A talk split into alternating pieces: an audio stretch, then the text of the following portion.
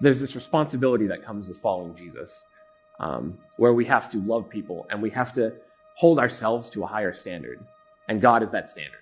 But at the same time, there's the grace that goes along with it, you know? So if you're the one, if you're feeling a heavy dose of truth right now, just remember God's grace. You're in this situation for a reason, and that God doesn't think any less of you because of it.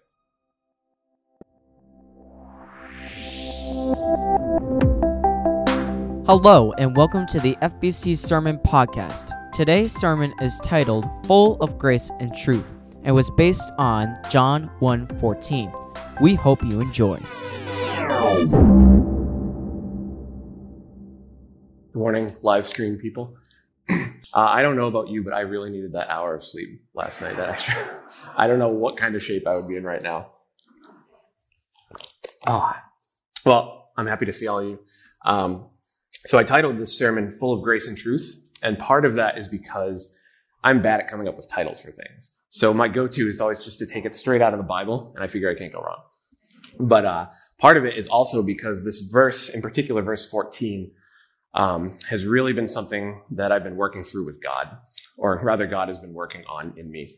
Um, and so, I think we usually think of John 1:14 in relationship to Christmas, to the Advent story, right? Um, which is appropriate. That's happening next month. Um, and it's we think about little baby Jesus and how he's full of grace and truth, and how when Jesus lived on earth for those roughly 33 years, in those years he was full of grace and truth, right? But I think we tend to forget that we have the Holy Spirit as followers of Christ, and that we have that grace and truth with us and available to us at all times. And so that's awesome, but also it can make us quite uncomfortable. So um, I want to just kind of set the scene for why I'm even talking about this. So once upon a time, I worked at a restaurant. Um, those of you who know me may remember that. uh, so it doesn't feel that long ago. And so, in the last year or so of me at this restaurant, I was a supervisor. And I worked one day a week. My job was to go in Thursday mornings, an hour before the restaurant opened, and kind of just like turn on the grill, you know, get everything set up. All it was all boring. Um, I'd like have some coffee, listen to a podcast while I was doing it. It was nice. Um, and so Thursdays were very mundane for me because we'd open at 11 o'clock and we'd have no customers because nobody wants to eat like restaurant grilled greasy food at 11 a.m. on a Thursday. So Thursdays were pretty mundane and I was pretty accustomed to just not, not working very hard on Thursdays, if I'm being honest. Um, and it was kind of nice. And so this one particular Thursday I was working and I had a server come in, um, who I'd met only one time before. Uh, she didn't usually work at this restaurant. Um, and so she came in and we were just kind of chatting. It was like, hey, she's really friendly. So we were just having a good conversation. How's it going? And so we opened the restaurant and we're just kind of going through our normal morning routine.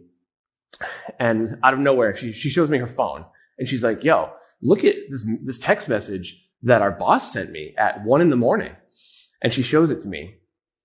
And it's a text message offering her money for sex. And so I'm like, whoa, what is going on? Um, for, for multiple reasons. Um, first of all, I don't know you. I've talked to you for 15 minutes. Um, second of all, this this is now something that has completely changed the trajectory of my Thursday, right? Um, so I this is this becomes an immediate thing. So I told her I was like, you you realize I have to I have to say something about this, right? Because I know some people bring this up and because they're they're looking for help. And, but they don't want you to take action because then things are going to get weird and they might lose their job. And, you know, so I told her, I was like, just so you know, like, I, I have to do something about this. I have to talk to the owner. And she was like, oh, yeah, good. I was like, oh, thank God. So, um, so that, that kind of initiated a long conversation with God for the rest of the day because it was about 1130 in the morning at that point. And, um, the owner was on vacation in Florida golfing. And so I texted him and I was like, Hey, I, I need to talk to you. Um, is there any way we can talk like on the phone, not via text? And he responded and he said, who is this? Which is not exactly comforting. But I said, Hey, you know, it's, it's Chris. I've been working for you for like three years. Um, uh, and he just, he didn't have my, he's a good guy. He didn't have my number, but he was like, yeah, I can talk at four. And so I was like, okay, that means I have four and a half hours to sit and just think about this. um, which I thought was going to be a bad thing because I feel all my emotions in my stomach. And so I had knots in my stomach. I could barely eat lunch. I was like, it's all I could think about the rest of the day, right? Um, but actually, it turned out to be a good thing because I think if I had just immediately talked to the owner, I wouldn't have consulted God first. I think I would have acted on fear and anxiety and worry. And I think I would have just trusted that I can do this right, which is a bad idea. So following Jesus gives us access to both grace and truth, which is what this verse is talking about, right? Um, and I think things usually go wrong when we focus on one or the other. Because we've all seen the people who are really heavy on God's truth. Uh, you know, the fire and brimstone, the you you got to do this, you can't do this, but you got to do this, and it's all truth. And then there's the people who are way too heavy on the grace, and it's like, well, we need a little bit of conviction, maybe, you know, about our faith. Um, but grace and truth are not mutually exclusive. They are. He Jesus was full of grace and truth uh, not one or the other. He was full of both at any given time. And what's more, he's full of grace and truth, um, which means it's not just some grace and truth. Like I'm going to sprinkle a little bit on you. He's full of grace and truth. And so I want to share some of the, the series of graces and truths that God was revealing to me through this incident. Um, so the first thing is I was obviously uncomfortable, right? So the grace that I was given was like, of course you're uncomfortable. This is awkward. This is, you're out of your comfort zone. If you bring this up with the owner, like who knows what's going to happen to your job? There's other coworkers. Like, do you bring this up to them? Do you keep it quiet? The cook overheard this conversation, you know? So like, of course you're uncomfortable. And there was this grace. And then God brought in the truth, which is, it is not okay for you to value your comfort more than you value the dignity of this woman that is in this restaurant with you. And I mean, I know that, but to really be told that and to really say, like, hey, act on this, like, really believe that. Don't just know that, but like, believe that, you know? That was a hard truth. Um, because I'd like to think that I value the dignity of people, but in this moment, it could have been very easy for me to not do anything. um, and so that was the truth that God gave me there. And then another grace that I was given was like, I've, God said, like, I've never put you in a situation like this because you haven't been equipped to handle it before. You haven't been mature enough to handle something like this. And that was very gracious because God only knows what I would have done if this had come up years ago. I could have straight up not done anything. I could have made the situation worse. I could have made some joke and try to play it off like nothing, no big deal's happening, you know? So God was like, you know, you haven't been mature enough to handle something like this. So I haven't given you this kind of thing before. And then the truth came into play. And God said, step your game up. Um, cause now, you know, you, you're maturing in your faith. You're in this position where you can lead people. Uh, I was a supervisor. So like your job description is to lead people, first of all, but also you're growing in your faith. And there's this responsibility that comes with following Jesus um, where we have to love people and we have to hold ourselves to a higher standard. And God is that standard. And so the truth was like, yeah, like before you weren't ready for this, but now I'm telling you, you're, you're ready. And if you're not ready, you better be. so that was, you know, the level of discomfort was growing for me as there was grace and then truth just compounding on top of that grace. And again, God said, like, but it's okay. Like, the grace is that it's okay that you're uncomfortable because this is weird and not appropriate and like, it's gross, you know? I felt gross. Um, and then, and then the truth, where God said, that woman is far more uncomfortable than you are. You know who else is uncomfortable? The woman, she told me she's been getting hit on by this boss for upwards of four years. She was only 21. So, I mean, do the math.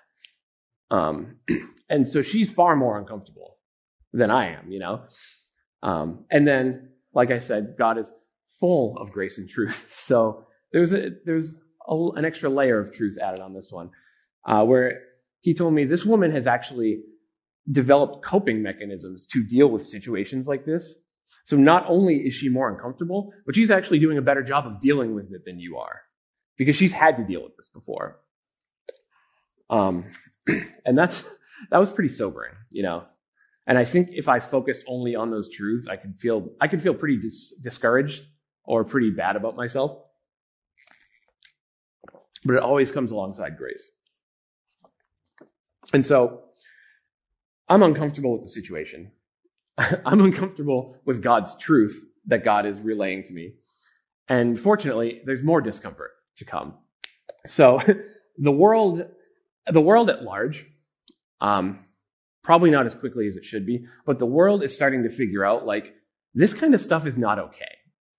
The culture is starting to shift where we're saying like we can't we can't let things like sexual harassment at work go on anymore, you know?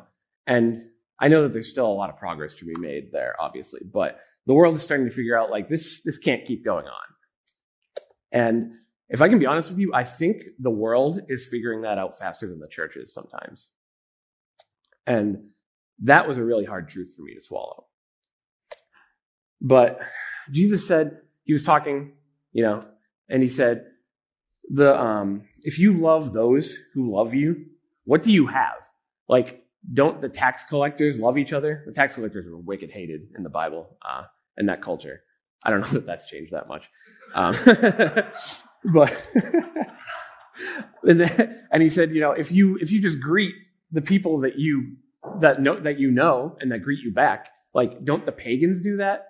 Um, and I don't meet a lot of people nowadays that identify as pagans, but there was, that was a huge part of the culture back then is like, you know, getting a greeting from somebody that was higher up, especially like the Pharisees. That was a huge part of their culture. So Jesus is addressing the culture. And I think you could apply it here of like, hey, if you're just, if you're just going to church and talking to Christians on Sunday and you're hanging out with other Christians and you're speaking at Christian functions, like the world is doing that with their own stuff, you know? Non-believers are going to other non-believers and non-believer functions and talking about stuff too. Um, so what good is it if I'm not going out and loving people and helping people and using the position that I have to help the world? Like in this case, my server, who has clearly come to me with looking for help. You know, her personality was as such that it didn't really seem like a cry for help, but like you don't bring up a text message like that to a random stranger unless you're looking for help, right? Um, at least that's how I interpreted the situation. And so there's a lot of there's like layers of discomfort going on right here, right? Maybe some of you are uncomfortable that I'm talking about sex at church. I don't know, but there it it just it goes on. There's more discomfort because the thing is, even when we align our values with the world, like when the world is getting it right, in the case of stopping sexual harassment, for example, if we align with the world on that, we still are going to clash because the world does not want to admit that God has the final authority on the matter. And that is largely discom- uncomfortable. Discomfort, uncomfortable. Weird. I was thinking about that last night when I was writing my notes. Um, yeah, th- that's uncomfortable because even if we come to an agreement on like, hey, this needs to stop, the, the world, people who don't follow Jesus do not want to admit that God has the final authority on forgiving people or that he has the final authority on matters of justice, of sexuality. Um, and that, that's tough.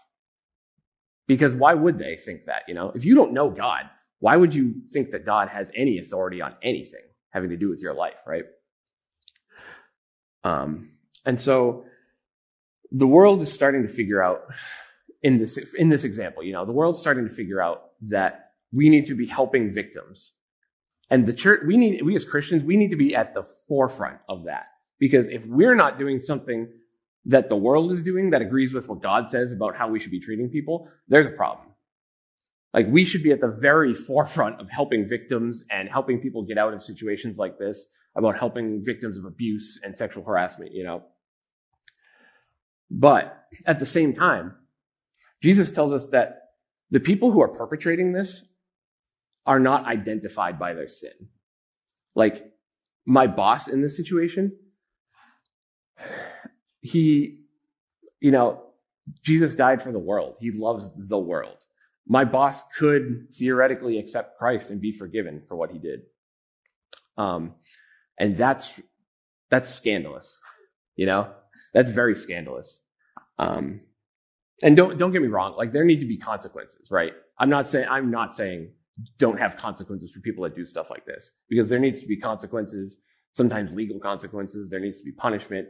And so don't get me wrong. That, that needs to be addressed. There are consequences for your action. But if our faith isn't making us look any different, then what good is our faith?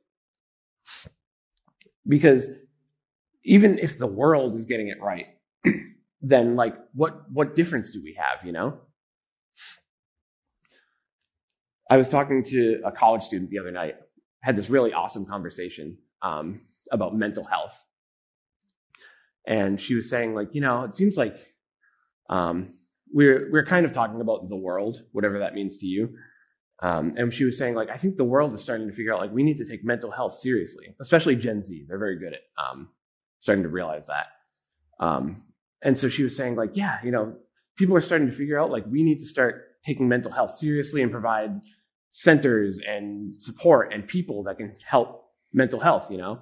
And she's like, why, why is that not more prevalent in the church? And um, I don't know that she was really asking me or if it was rhetorical. I hope she wasn't asking me because I don't have an answer. Um, excuse me. But it's things like that where like people are starting to say like, you know, your faith needs to be make your faith needs to make you look different. Because if we're just saying like sexual harassment is bad, then duh, what difference does that like what difference does that make? Well, how does that make us look any different than the world? You know? But at the same time, if we're not doing anything about it, if we're not saying that like God is the one who can make a difference in this matter, then what is our faith doing for us? Excuse me. So I think we need to get out of our comfort zone because literally everything about this is uncomfortable, you know? Like, my boss is uncomfortable, I'm uncomfortable, the server is uncomfortable, the people around are uncomfortable, and now I'm sharing that discomfort with you. You're welcome. Um, so I think I think we need to get out of our comfort zone occasionally, um, especially when it comes to God's grace and truth, because the gospel story is beautiful and comforting and you know, Jesus came to save us and it's awesome. But at the same time, it is very uncomfortable, especially if you're the people in the gospel story that Jesus is yelling at and flipping tables about, you know, um, or you're an authority in Rome, you name it. So the, the tough conclusion, I think like one of the hardest truths is that, you know, my boss in this situation is not identified by this sin that he committed he's, he should face consequences for it and be punished. But he ultimately is not, none of us are identified by our sins. Jesus has washed away that identity. And we have to accept it. You know, we have to believe that Jesus is Lord and actually can do that. But I think it's a really hard truth to try to explain to people who don't know Jesus that that guy can get away with it to some extent. So I think we need to be out of our comfort zone is the, the message that God was speaking to me through all this. Because if I had just gone on with my normal Thursday, it, it would have been fine. Like, I don't think anything traumatic would have happened. I would have made some money and tips and like gone home and gone to class, you know, whatever. But I think that instead, I got a crash course in what it looks like to start living out faith. Um, which it's funny because I always think that I'm doing that until I'm in a situation like this and realize just how hesitant I am to do anything. Because I'm not, I'm not telling this story to brag about how I did something about the situation and saved something. No. Uh, if anything, I'm embarrassed by how, how nervous I was to even bring it up. You know, because uh, to be frank with you, I could have just done nothing about it, and I don't think anybody would have been the wiser. But I would have had to go home knowing that I let this woman get disrespected and harassed. And there's a guy out there doing this, and I'm not even making an effort to do anything about it. Like, that's a, I don't know about you. I can't, like, I can't sleep at night feeling that way, you know? Um, but I think we all do it more than we realize. we're very good at ignoring um, what God is calling us to do, and I think we're very good at getting comfortable. And uh, you know, we can say all the Bible verses we want, but when when uh, what's the expression? When you're uh, yeah, thank you. When you hit the road, I I'm messing it up, but yeah, like when it when push comes to shove, I'll go with that one. You really like living out your faith is uncomfortable, and it puts you in situations that don't come naturally to you. God never gives a commandment for something that you are going to do anyway. Um, so, so I, I just want to encourage all of you that if you are feeling a heavy dose of God's truth at whatever point in your life you're in right now, that there is grace alongside of it. Um, there is, they are not mutually exclusive, you know? Um, so don't be so hard on yourself. Um, you're going to be put in situations where you're uncomfortable. You're going to be put in situations where you're discouraged and doubt things. You're going to be in situations where you just feel like the most inadequate person in the world. And unfortunately, that comes with the territory. But at the same time, um, there's the grace that goes along with it, you know? So if you're the one, if you're feeling a heavy dose of truth right now, just remember God's grace and remember that they're not mutually exclusive and that you're in this situation for a reason and that God doesn't think any less of you because of it. And God is using you. Uh, and at the same time, if you're just bathing in God's grace, you know, if you're feeling like everything's good and God loves me and God's got me, that's awesome and true. And you should feel that. Uh, but at the same time, maybe ask what kind of truths God is trying to give you right now. Because when we are really feeling that grace, then that's when we are the most spiritually equipped to be living out those truths that are going to put us in uncomfortable situations. So some food for thought. Um, but yeah, it was not an encounter that I enjoy bringing up, but I think God really put it on my heart to start telling people about it because of just the things that he taught me through the situation. And I know I'm not the first or the last person to go through anything like this. And maybe some of you have been through even more awkward, uncomfortable situations. So I just want to encourage you that uh, God has got us. whatever part part of life you're in, whatever vocation, location, you're in, God has got us. Um, and there's going to be some pretty hard truths that we're going to have to live out as followers of Jesus. But at the same time, there's this never ending grace that he has promised us and that is just always there waiting for us if we look for it. So let's pray. Uh, Heavenly Father, thank you so much um, that you came to this earth so that you could give us your grace and your truth.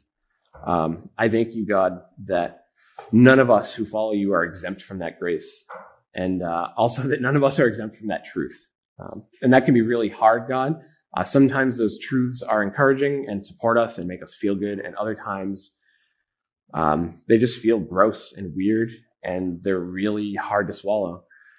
Um, so, God, I just pray that as we leave today, that we can leave feeling a nice balance of that grace and truth, that we can leave knowing that um, they're not mutually exclusive, and that's a good thing. Um, because if we have one or the other, then we're going to abuse the gifts you've given us, God. Um, I pray that wherever we are today, you can show us how we can apply that grace to people and show love to people and how we can speak truth to people that need to hear it. Um, and I pray that all of it is centered around you, God, because you're the one that gave it to us and you're the one who loves us and is, you're the only one that's capable of true grace and true truth. Uh, so God, I thank you. Um, I pray for everybody here. I thank you that people are here worshiping you and, uh, just pray that you'll send us out today with hearts to serve you and to faithfully live out your word. In Jesus' name. Thank you for listening. If you are interested in learning more about what we do here at FBC, please visit our website, fbcamherst.org. Also, consider subscribing to this podcast so you can get a notification when our weekly sermons are posted. Again, thank you for listening.